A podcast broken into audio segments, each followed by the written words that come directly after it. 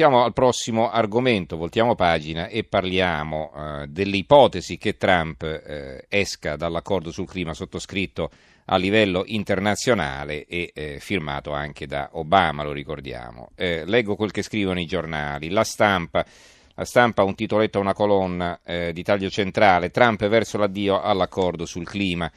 Italia Oggi, sopra la testata, eh, è un'altra interpretazione. G7 di Taormina ha dimostrato che l'Unione Europea non conta più un tubo nel determinare il futuro del mondo. Un, un'analisi di Domenico Cacopardo, ma c'è solo il titolo. Il giornale riporta invece un articolo dello scienziato Antonino Zichichi. L'equivoco inquinamento, accordo sul clima, Trump si tira fuori e scientificamente non ha torto.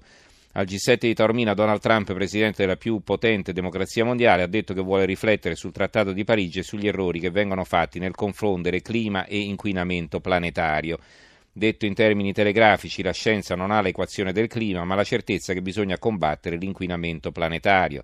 Le attività che producono inquinamento devono essere combattute con rigore, non legandole alle variazioni climatiche, in quanto il legame è lungi dal poter essere stabilito.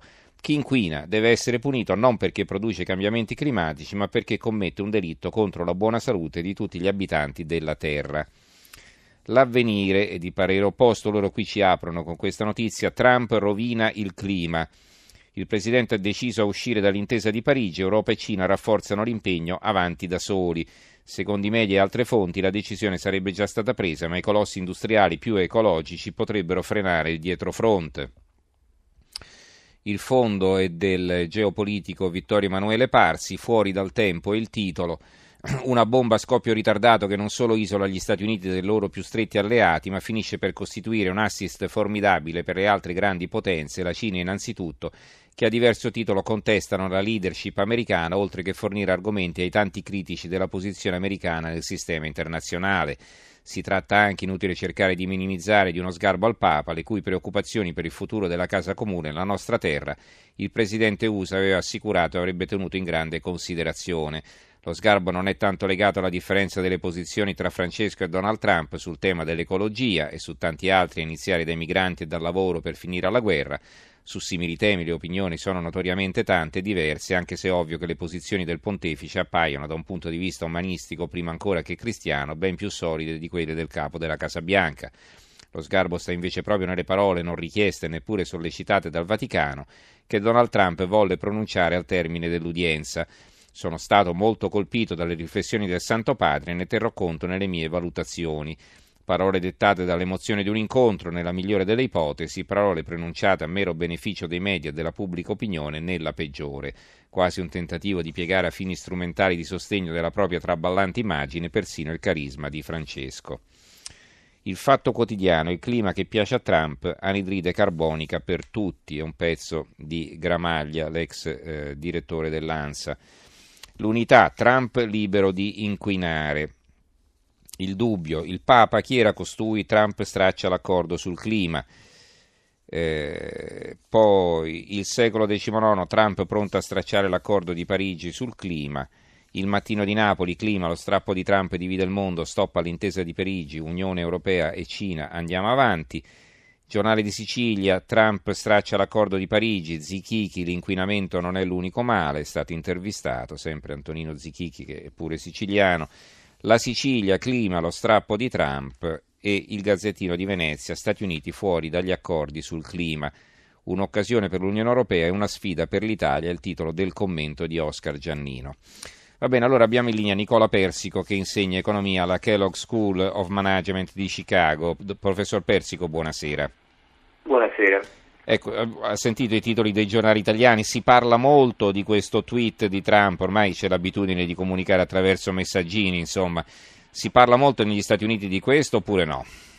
Beh sì, si parla perché il clima è una questione importante e quindi quando il Presidente fa un annuncio eh, di, di, di, questo genere che, che, che premonisce cambiamenti sicuramente è sulle, tutti, sulle prime pagine di tutti i giornali. Senta, ehm, la politica sappiamo è divisa su questo, eh, i democratici con Barack Obama erano a favore di questo accordo, tant'è vero che l'hanno firmato, e eh, tra i repubblicani invece c'è scetticismo.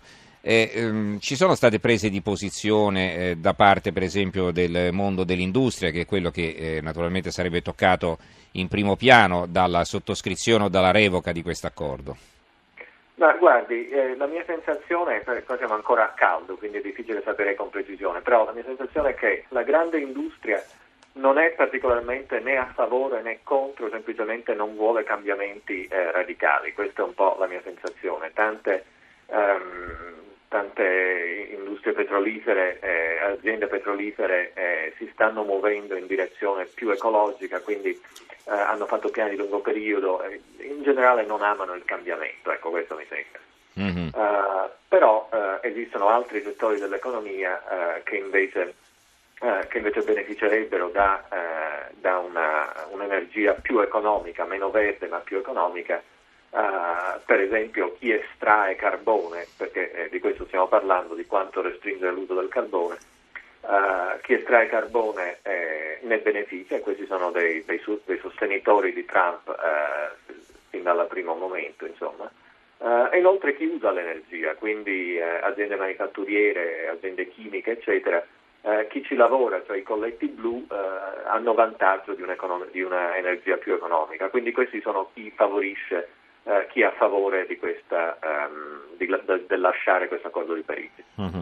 Senta, facciamo una valutazione di tipo economico. No? Eh, rispettare questi accordi ha un costo notevole, secondo alcuni anche deprime l'economia, perché poi eh, insomma, se si devono rispettare fino in fondo in effetti bisogna fare parecchie rinunce spendere tanti soldi in altri, in altri campi.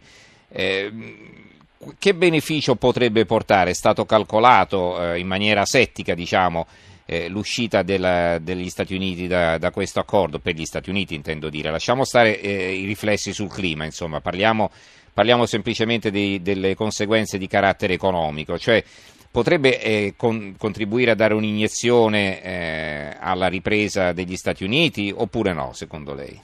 Guardi, eh, sicuramente da un punto di vista proprio puramente economico eh, ci sono dei vantaggi, le, le, le faccio un'osservazione. Eh, le, due, le, due, nazioni più, uh, che fanno più emissioni di uh, anidride carbonica sono gli Stati Uniti e la Cina. La, la, Cina ne fa ancora di più degli Stati Uniti.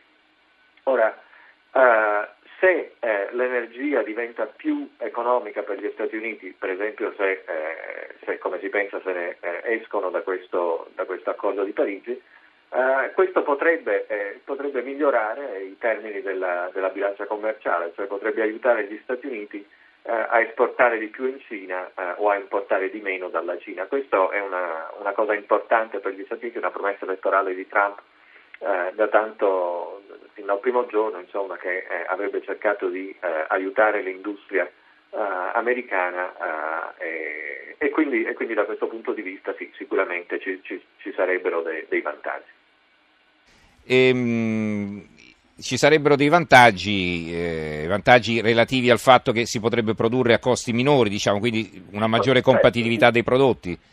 Certo, si potrebbe produrre a costi minori, nel frattempo uno si deve domandare, ok, dopo che gli Stati Uniti escono da questo accordo cosa fa la Cina? Certo. Uh, la sensazione è che la Cina resti, uh, resti voglia restare vincolata eh, da, queste, da, queste, promesse di ridurre il CO2 semplicemente perché eh, c'è un forte problema di inquinamento in Cina e quindi la Cina vuole ridurre l'inquinamento non tanto per ragioni di clima ma quanto per ragioni proprio di inquinamento e di salute eh, dei cittadini. Ah beh certo, lì, lì eh, diciamo, l'inquinamento è spaventoso insomma, no? è stata questa costruzione disordinata che ha provocato disastri insomma.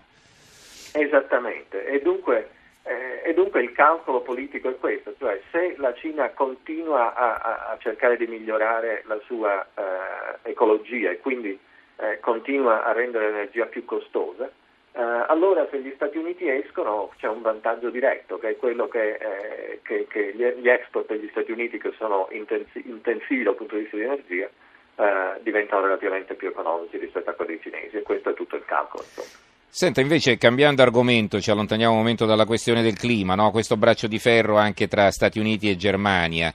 Eh, gli Stati Uniti accusano la Germania di questo surplus eccessivo, eh, del fatto che poi eh, la, gli Stati Uniti stessi hanno un forte sbilancio commerciale nei confronti della Germania, è un disavanzo e, eh, insomma eh, questo è un problema sentito secondo lei soltanto a livello politico, cioè soltanto un pretesto per tenere alta la tensione e quindi per alzare la posta, oppure effettivamente eh, potrebbe avere dei riflessi un, riequ- un, eventuale riequilibrio di questo tipo, insomma come auspicato dalla Casa Bianca?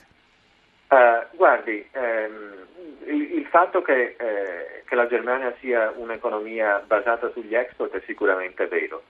Uh, è una, l'economia degli Stati Uniti è stata trasformata, come anche tante economie nei paesi avanzati, eh, dalla globalizzazione, quindi eh, e particolarmente eh, colletti blu, eh, che sono i, eh, gli elettori di Trump, eh, sono stati molto sfavoriti da, da, da, dalla globalizzazione, appunto dal, dagli import dall'estero. quindi Trump si è, sempre, si è sempre posto come un difensore di questi interessi eh, e quindi di una riduzione di fatto del commercio estero. Quindi eh, la sua posizione rispetto alla Germania, nei confronti della Germania, è consistente con quella che è stata la sua campagna elettorale fin dall'inizio. C'è da dire però che insomma, eh, in America si è abituati a consumare in un certo modo, eh, si apprezzano anche prodotti che arrivano dall'Europa e molto, pensiamo ai prodotti italiani, dell'agroalimentare, alla moda e a tanti altri, a tanti altri, a tanti altri settori merceologici.